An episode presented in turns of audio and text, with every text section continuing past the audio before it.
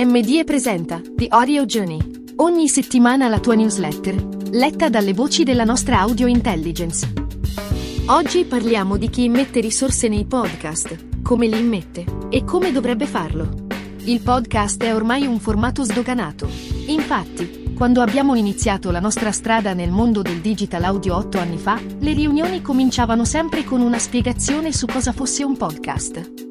Ormai non è più necessario, poiché la maggior parte delle persone che lavorano nell'ambito dei media conosce o addirittura ascolta i podcast. Secondo Ipsos, l'audience continua a crescere, con quasi 12 milioni di persone che ascoltano almeno un podcast al mese, 800.000 in più rispetto all'anno scorso. Ma chi sostiene tutto questo sforzo produttivo? Quali sono i soggetti che rappresentano la domanda? E i soldi che ci mettono sono sufficienti a sostenere la crescita dell'offerta?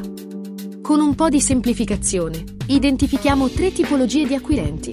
Brand, centri media e piattaforme. Nel 2021 e 2022, le piattaforme hanno acquistato serie podcast a ritmo piuttosto sostenuto, contribuendo alla crescita del settore. Peccato che quest'anno il flusso di denaro si sia ridotto, lasciando tanti produttori in affanno, soprattutto i grandi editori con una loro piattaforma più o meno strutturata.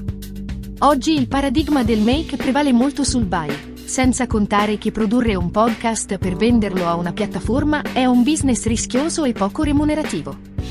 I centri media e le agenzie media sono le principali responsabili dell'acquisto di pubblicità immesse nei podcast. L'Osservatorio Internet Media del Politecnico stima il valore del digital audio advertising a circa 30 milioni, ma la maggior parte di questa cifra è attribuita alla musica.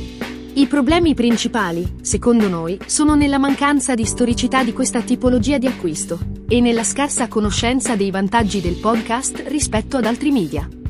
In breve, i podcast vengono valutati con metriche tradizionali di marketing, come impression e click, ma queste metriche non sono adatte. Dovremmo invece concentrarci su parametri come attenzione, intimità e contestualità. In ultimo parliamo dei brand, un contesto piuttosto fertile durante il periodo pandemico, segnato dall'arrivo dei branded podcast. Abbiamo assistito a una moltiplicazione delle realtà produttive e delle loro proposte, che hanno facilitato la sperimentazione del formato da parte dei brand. Il risultato è stato ambivalente. Da un lato, molti progetti sono stati realizzati con cura e successo, dall'altro, sono stati creati solo per seguire il trend o per scopi pubblicitari, creando aspettative irrealistiche per i brand coinvolti. L'uso improprio dei podcast sta danneggiando uno strumento che utilizzato correttamente ha un grande potenziale. Il valore di un podcast non dovrebbe essere misurato solo dai suoi ascolti, ma anche dalla durata effettiva di ascolto. Ad esempio, uno dei nostri progetti commissionato due anni fa, ad oggi ha accumulato più di 250 ore di ascolto, senza ulteriori promozioni. Secondo noi, questa è la logica corretta da applicare, perché permette al podcast di mostrare tutto il suo valore e soprattutto di rendere valore all'azienda committente.